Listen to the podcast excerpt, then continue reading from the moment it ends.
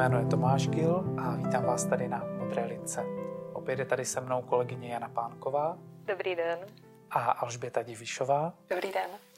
Které se zabývají o rodinnou mediací. Minule jsme se bavili o konfliktních situacích v rodině a jak je zvládat. A dneska se budeme bavit e, o tématu rozchodu. Není neobvyklé, že rozchody mezi partnery nebo manželi e, že se stávají. A mou otázkou je, jestli je dobré e, snažit se to za každou cenu tomu předejít a zůstávat v nefunkčním partnerském vztahu kvůli dětem. Za mě je otázka, co to je nefunkční vztah a jak třeba v jakém časovém horizontu jsem schopná zjistit, že můj vztah je nefunkční. Takže určitě to, že dojde ke konfliktu, nebo že jsou třeba i opakované konflikty, nebo že jsou náročnější období, protože třeba jsou tam i třeba nějaké vnější příčiny, anebo že jsou náročné, protože zrovna my dva spolu něco řešíme, tak to, že se jedná o nějaké období, ještě neznamená, že ten vztah, aspoň z mého pohledu, je nefunkční. Každý vztah má nějaké vlny, kdy je nahoře, kdy je dole, takže uh, myslím si, že ta cesta nám to spolu nejde, jdeme od sebe, není úplně ta správná. Můžou lidé dojít k tomu, že ten společný život možná nedává úplně smysl. A, a pokud se vlastně ptal na to, jestli zůstávat ve vztahu, který pro mě je nefunkční, nebo ho oba vyhodnotíme jako nefunkční, tak jestli zůstávat kvůli dětem, tak za mě tam samozřejmě není jednoznačná odpověď, ale za to je tam hodně otázek, které si musí vlastně ti rodiče zodpovědět. Co tím tomu dítěti vlastně sdělují, když spolu jsou, i když v tom vztahu třeba nejsou spokojení. Co si z tohoto dítě třeba pro sebe vezme, jak mu v tom vlastně bude. A někdy se setkávám s tím, že když eh, třeba jeden z těch rodičů mluví o tom, že prostě to zvládne kvůli tomu dítěti, teda spolu budou za každou cenu, ale zároveň mluví o tom, jak ta situace je vyhrocená, tak je třeba pro mě velký otazník, jestli opravdu pro to dítě je to to nejlepší. A to je prostě něco, co si musí ti rodiče zodpovědět sami před sebou a co si potom vlastně musí ustát. Možná je to trošku o nějakém krátkodobém a dlouhodobém hledisku. Jestli teď prostě to pro dítě možná bude náročné, protože se budeme stěhovat, bude eh, všecko se přenastavovat, bude to náročná situace, a nebo jestli se na to dívám z nějakého dlouhodobějšího horizontu, kdy třeba dítě zjistí, že je důležité se za sebe postavit, že je důležité moci říct, jak věci mám a ten horizont mi může vlastně říct, jaký vzor, co, co těm dětem dávám. Bohužel tady jako neexistují nějaké eh, jednoznačné a jednoduché rady. Vždycky záleží na té konkrétní situaci. Ale možná to, co bych chtěla opravdu vyzvihnout, je to, aby si třeba ti rodiče ujasnili, jaká mezi nimi je atmosféra. Pokud by to bylo nějaké permanentní napětí, tak je za mě ke zvážení, jestli pro to dítě je lepší být v tomhle permanentním napětí, a nebo jestli si teda říct, že je potřeba udělat nějaký radikálnější řez. Jo, ale tady opravdu jako není žádná jako univerzální rada pro všechny. Mm. Navíc eh, si myslím, že není tím, jak procházíme každý z nás nějakým vývojem, nějakými změnami, někam se posouváme, že může být naprosto přirozené, že se ty naše cesty rozdělí a oddálí a že vlastně konec toho partnerského vztahu může být opravdu vyústěním tady toho vzájemného oddalování a nemusí se jednat o nějaké, nějaké selhání. Jo, tak možná bych to zhrnula, eh, pokud se nám ve vztahu prostě něco nedaří, pojďme to zkusit řešit, dejme do toho energii, dejme tomu čas, pojďme udělat, co je v našich silách a když i přesto zjistíme, že to prostě takto dál nejde, tak uh, řešme, co s tím dál. Zároveň se říkali, že neexistují nějaká jako jednoznačná pevná kritéria, kde by to šlo rozhodnout. Tak mě napadá, co když každý v tom vztahu to vyhodnotí jinak, každý z partnerů, co když se chce jeden rozejít, druhý nechce. S tím se setkáváme poměrně často podstatě asi nejsou páry, kde by oba dva ve stejnou chvíli vnímali, že tady už je konec. Vždycky mám za to, že je tam trošku někdo jakoby víc napřed, má to víc ujasněné, třeba, že už nechce pokračovat a ten druhý nějakým způsobem reaguje. Ale je to, je to náročná situace, eh, hlavně pokud eh, ten, eh, kdo se rozejít chce, to třeba nedával dlouhodobě najevo Takže on třeba tu situaci řešil v hlavě, mluvil o tom s někým, přemýšlel, jak to bude dál, promýšlel varianty a někam postoupil, někam se posunul, ale ten druhý, když tohle to celé nevěděl, tak najednou, když se doví, že vztah končí, tak je na úplně jiném bodě. Je prostě mnohem, mnohem pozadu za tím svým partnerem. A tam zase je samozřejmě otázka, jakým způsobem to ti dva komunikovali. Jestli je to tak, že se se mnou někdo chtěl rozejít, ale vůbec mi to neřekl, nebo jestli je to o tom, že jsem měla nějaké signály, kterým jsem nerozuměla, nebo jestli mi to někdo komunikoval přímo, ale já jsem to prostě jenom ignorovala a říkala jsem si, jo, tak to přejde. Jo, takže ta, zase ta škála může být jako hodně široká. Samozřejmě pro toho, kdo už je nějakým způsobem víc vepředu, má to už víc nastavené, je víc rozhodnutý, už třeba i podniká nějaké kroky pro to nějaké svoje třeba osamostatnění a tak dále, tak samozřejmě tento člověk je hodně orientovaný na, na to řešení. E, jo, pojďme řešit, jak to teda uděláme v budoucnu, jak si to nastavíme, jak se postaráme o dítě a tak dále. Když to ten rodič, který třeba může být v tomto v úvozovkách více pozadu, to znamená, že ještě nedošel k tomu e, rozhodnutí chci se rozejít, ale třeba ještě e, ten vztah chce zachránit a tak dále, tak potom jako jsou každý někde trochu jinde a hodně obtížně se to ladí. A proto my i na mediaci vlastně se většinou musíme hodně dlouho věnovat tomu, abychom si vlastně tu situaci nějakým způsobem ujasnili a aby tam mohlo dojít k nějakému sladění mezi těma dvěma, aby se vlastně ujasnilo, jestli se zachraňuje vztah, anebo jestli vlastně se bavíme o tom, jak se rozejít co nejvíc. My pro sebe naše klienty někdy pojmenováváme jako dvourychlostní rodiče. Jeden se dívá do budoucna, řeší, druhý se dívá, jak zachránit vztah, nebo řeší to, co jsme si vzájemně v tom vztahu udělali. Je potom těžké se bavit o té budoucnosti, když ještě není uzavřená ta minulost. Takže velice často pak zůstáváme v té minulosti a zabýváme se tím, co bylo, což pro toho, který chce odejít, někdy působí jako, má pocit, že je to ztráta času, že to už má přece za sebou, ale nemůžeme jít dál, pokud ten pomalejší rodič ještě zůstává u toho, že ten vztah je vlastně neuzavřený, bolavý a přináší vlastně tu minulost sebou. Možná ještě jedno specifikum. Pokud tady je jeden z těch dvou ten iniciátor, tak vlastně na sebe bere úděl takového toho jako výníka. A samozřejmě, že ta situace je komplikovaná, nedá se to tak říct, ale vlastně velmi často, když jeden s tím rozchodem není úplně srozuměný, tak samozřejmě toho druhého za toho vyníka označuje. A může to vlastně působit jako takové eh, nějaké částečné stigma.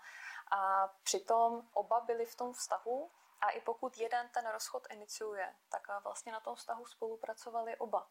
Takže jenom eh, to vlastně zmiňuji z toho důvodu, že je důležité si uvědomit, že prostě tu zodpovědnost za ten vztah mají prostě oba. A to, jak to v něm mají, to, co s ním dělají, a to, s čím vlastně do něho šli. Takže jenom eh, důležité si uvědomit, že i když třeba mě někdo chce eh, opustit, je to třeba pro mě náročné, tak prostě vždycky je to jako o nás obou. Jo? Vztah nikdy není jenom o jednom člověku.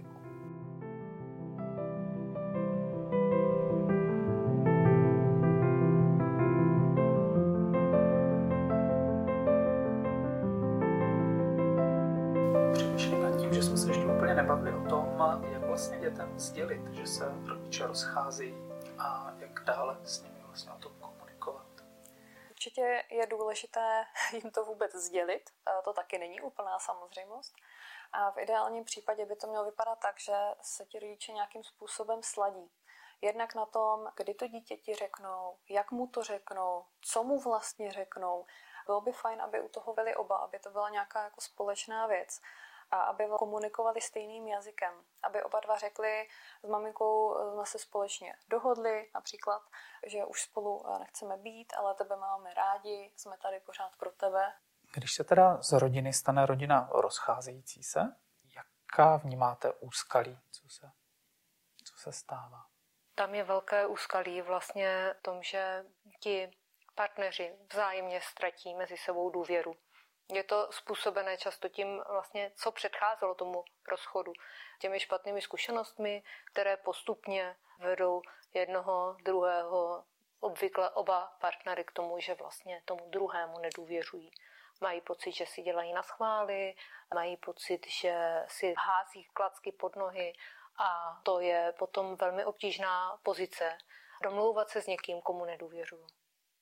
Co je další úskalí za mě, je vlastně to, že docházíš skoro vždycky k omezení komunikace. Prostě ta komunikace je nepříjemná, je to těžké, často je nefunkční, eh, schlouzává do konfliktu, k vytahování starých křivt, k obvinování a potom eh, ta obrana je v tom, že nebudeme komunikovat, budeme komunikovat méně. Tím pádem nám ale neběží mezi námi ty informace. A nevíme, jak to druhý má, o čem přemýšlí, jak přemýšlí a ani nevíme jako o těch reálích, co se vlastně v té rodině děje.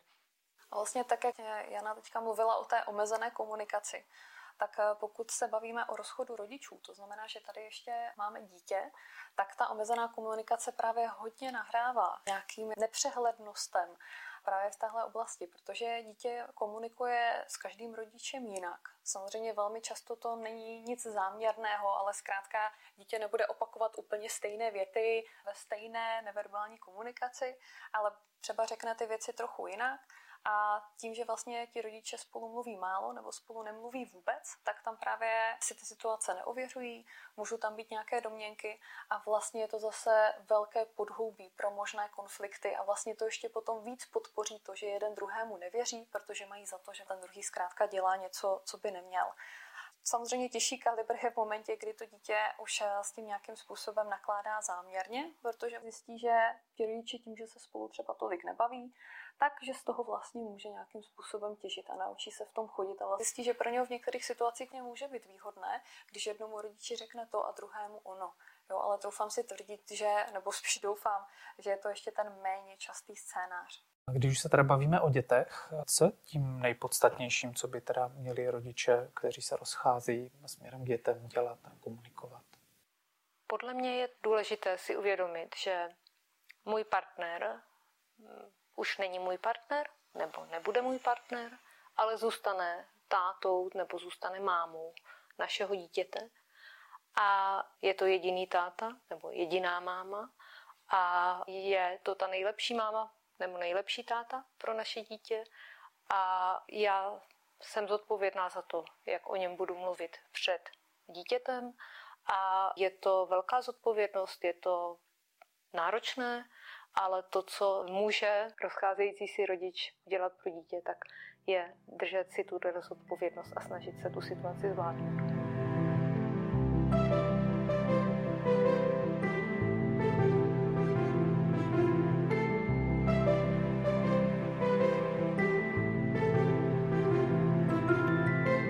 Přemýšlím, co v situacích, kdy ten rodič opravdu jako není tím dobrým rodičem, kdy tam je nějaká patologie, nějaký alkohol třeba nebo jiný problém. Já jsem mluvila vlastně o rodičích, kteří fungují, kteří eh, nejsou zatíženi nějakou patologií. A toto je určitě náročná situace. A myslím si, že pokud se člověk do takové situace dostane, tak stojí za to obrátit se na někoho, kdo, kdo mu poradí, kdo vlastně řekne, jak nejlépe s dítětem komunikovat, jak mluvit o tom druhém rodiči, protože to je určitě na pořadu dne. Děkuji, děkuji za odpověď a vrátím se ještě k té otázce. Je něco ještě dalšího, na co by rodiče neměli zapomínat? Já vnímám jako velmi podstatné to, že i když už teda nejsme partneři, tak zůstáváme rodiči. A to je něco hodně, hodně důležitého, na co se bohužel snadno zapomíná. Často se setkáváme s takovým paradoxem, že vlastně ti rodiče se rozchází, protože se jim třeba spolu nedaří mluvit tak, jak by potřebovali. Je tam už nějaké jako nabalené problémy, prostě nechtějí spolu mít často nic společného. A vlastně si úplně neuvědomují, že to, že jdou od sebe, tak znamená začátek nějaké nové etapy. A znamená, že i věci, ve kterých měli předtím nějakým způsobem jasno, ať už to bylo nakládání s financemi, eh, jak dítě bude chodit do které školy a tak dále, tak eh, najednou se to vlastně celé jako přeorganizovává a najednou vzniká spoustu věcí, které dřív třeba řešit nemuseli, nebo je měli vyřešené jednou provždy a byl z toho třeba nějaké, jako nějaké nepsané pravidlo. Najednou se musí domlouvat o tom, eh, co se dítěti balí k druhému rodiči, kdo co bude kupovat, eh, jak má vypadat eh, například strava, jaké mají být kroužky, jak to vlastně budou dělat, jak si rozdělí majetek a tak dále a tak dále. Takže obrovská škála věcí, které je potřeba vykomunikovat a paradoxně v situaci, kdy se jim často komunikovat nedaří. Co se týká těch rodičovských témat, tak tam třeba může pomoct rodičovský plán. Určitě, když zadají do vyhledávače, tam vlastně může být nějaký jako pomocný přehled toho všeho, co by bylo fajn si nějakým způsobem vyjasnit. Rodičovský plán je vlastně eh, nějaká pomůcka pro ty rodiče často, protože je ani nenapadne, co všechno přichází na pořad, co všechno je potřeba řešit. A při jeho pročítání třeba si řeknou, aha, i na tomhle bychom se měli domluvit. A je fajn, když eh, ví, že to téma mají řešit, buď třeba rovnou, anebo někdy v budoucnu, že může přijít jakým způsobem by vlastně měli eh, rodiče sdělit dětem, eh, že se eh, rozcházejí? Jo, jsem ráda, že se na to ptáš. Určitě v první řadě je důležité uvažovat nad tím, že je potřeba to dítěti říct. To taky není vždycky samozřejmost. A ohledně toho, jak, tak je moc fajn, když se na tom ti rodiče společně domluví. Aby to ideálně i společně oznámili. Aby si řekli, jak o tom budou mluvit, kdy to udělají, kdy to pro to dítě bude nejlepší. A aby zkrátka v tom nějakým způsobem vystupovali jednotně. A aby u toho zaznělo ujištění dítěte, že prostě i přes tuhle situaci, takže to dítě mají rádi, případně nějaké ujištění, že to dítě za to nemůže, že to je prostě pouze o nich a že tady prostě jsou pro něj. Někdy rodiče mají pocit, že oni vlastně neví, jak to bude, neví, co bude. Ne, my jim přece nemůžeme nic říkat, když ještě nevíme. Tak za mě je důležité mluvit i o tom, teď to řešíme, bavíme se, protože dítě vnímá, že ta situace je nějaká a lepší je podle mého názoru i ta informace, že je to prostě v řešení. Ještě jsme se nedohodli, ještě hledáme, než nemít žádnou informaci a dělat, že toto není na stole.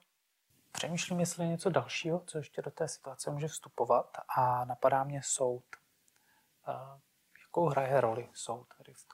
Těchto domluvách? Rodiče často doufají, že jim soud pomůže, že najde pravdu a že rozhodne v jejich prospěch. A je to pro ně taková velká naděje.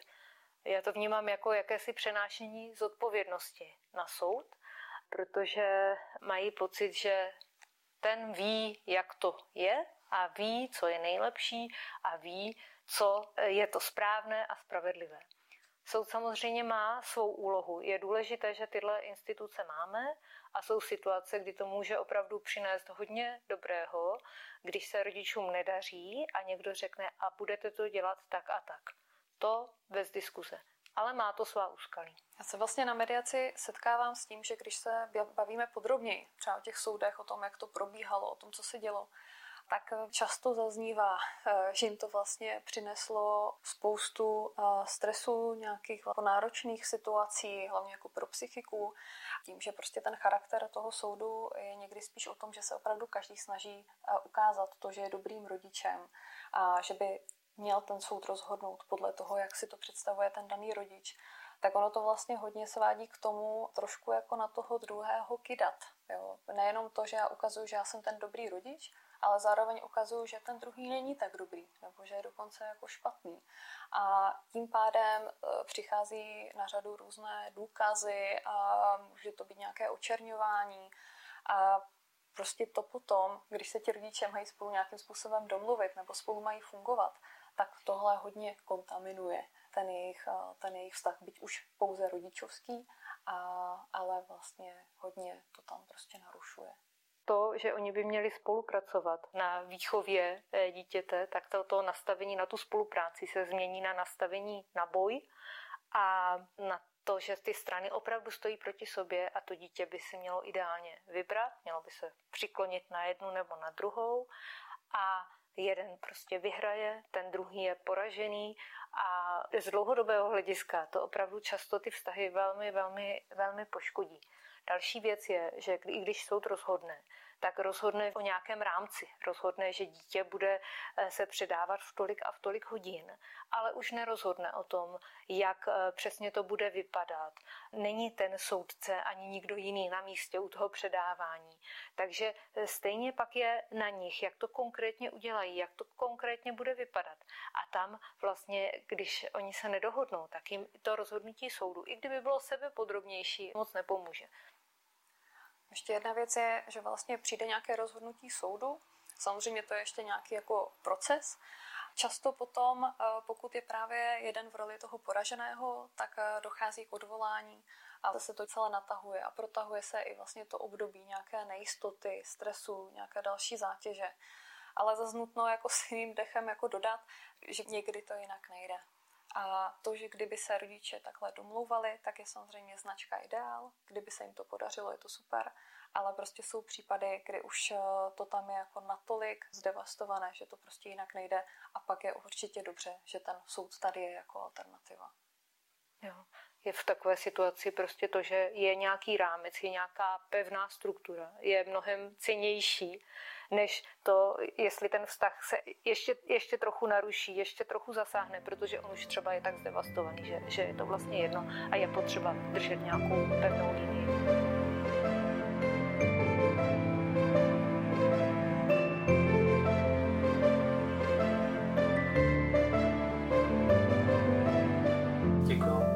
Vám za spoustu informací, které tady dneska zazněly. Je něco, co byste ještě chtěli říct eh, na závěr? Já bych chtěla rodiče povzbudit. To, že je teď ta situace nějaká náročná, je to opravdu akutní krize, je to, je to teď obtížné, tak eh, to neznamená, že to tak bude pořád. A je ta budoucnost opravdu především na nich. Oni jsou rodiči, oni tu situaci žijí a je na nich, aby se s ní nějak vypořádali a určitě mají možnost eh, to změnit posunout, zlepšit. Takže byla bych v tom optimistická, eh, že mohou, mohou mnoho věcí eh, ovlivnit a držela bych jim v tom palce. Jo, já bych ráda pozbudila i k nějaké laskavosti k sobě. Prostě nikdo nejsme dokonalí. A vlastně, když poslouchám ty příběhy na těch mediacích, tak eh, vlastně z toho většinou je nějaký společný jmenovatel to, že oba řešili tu situaci tak, jak bylo v jejich silách a tak, jak to dokázali nejlépe. Takže i když třeba to nemusí být podle mých představ, tak eh, velmi často prostě vím, že ti lidé se snaží a dělají nějaké svoje maximum. Takže myslet i na to a snažit se hledat cesty a nebát se říct si pomoc. To je pro dnešek vše. Ještě jednou děkuji eh, Janě Pánkové. Díky. A Alžbětě Divišové. Díky se s vámi loučí. Naschledanou. Mějte se krásně. Naschle.